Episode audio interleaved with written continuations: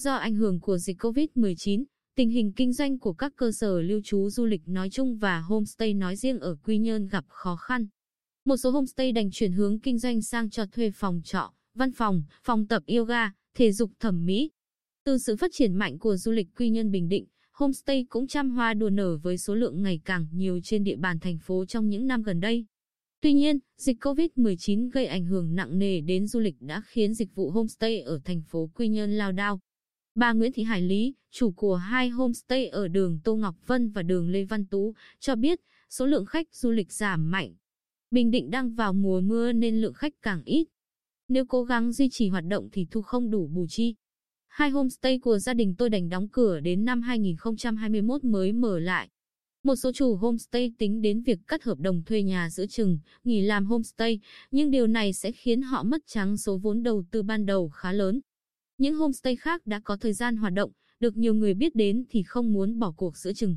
Do đó, họ tìm những giải pháp kinh doanh tạm thời để phần nào vượt qua khó khăn.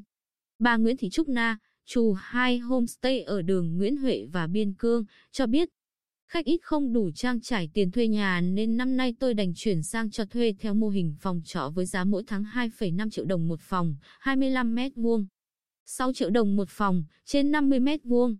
Đối với phòng diện tích lớn, khách còn thuê mờ văn phòng làm việc, phòng tập yoga, thể dục thẩm mỹ. Dự kiến trước Tết Tân Sửu 2021, tôi sẽ lấy lại nhà cho thuê để tiếp tục khai thác theo mô hình homestay. Khá nhiều homestay khác ở Quy Nhơn như Lạ, View, La Ha, Mi House, Sinh, Lặng cũng chuyển sang dịch vụ cho thuê phòng trọ. Các phòng trọ được chuyển đổi từ homestay đang được nhiều đối tượng khách hàng chọn vì có các tiện nghi như điều hòa, máy giặt, bình nước nóng lạnh, nhà bếp, tủ lạnh, lò vi sóng với giá cho thuê từ 2 đến 5 triệu đồng một phòng. Chị Trần Lê Tuyết Nhi, nhân viên công ty Bảo Việt Bình Định, chia sẻ, trước đây, tôi thuê phòng trọ giá 2 triệu đồng mà không có trang thiết bị tiện nghi nào.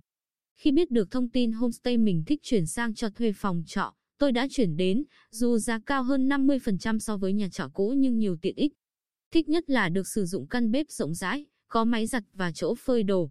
Tôi rủ thêm một người bạn ở cùng để chia sẻ phần chi phí chênh lệch này. Tuy nhiên, điểm hạn chế của homestay khi chuyển qua phòng trọ là thời gian thuê dài. Số người thuê nhiều hơn, gây khó khăn cho việc quản lý, đảm bảo về an ninh trật tự, quá tải về hạ tầng điện, nước.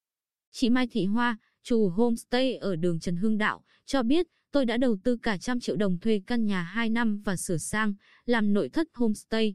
Tuy nhiên, tỷ lệ lấp đầy phòng trong nhiều tháng qua chỉ khoảng 20 đến 30% và hiện việc cho thuê làm phòng trọ là bất đắc dĩ vì quản lý khó khăn.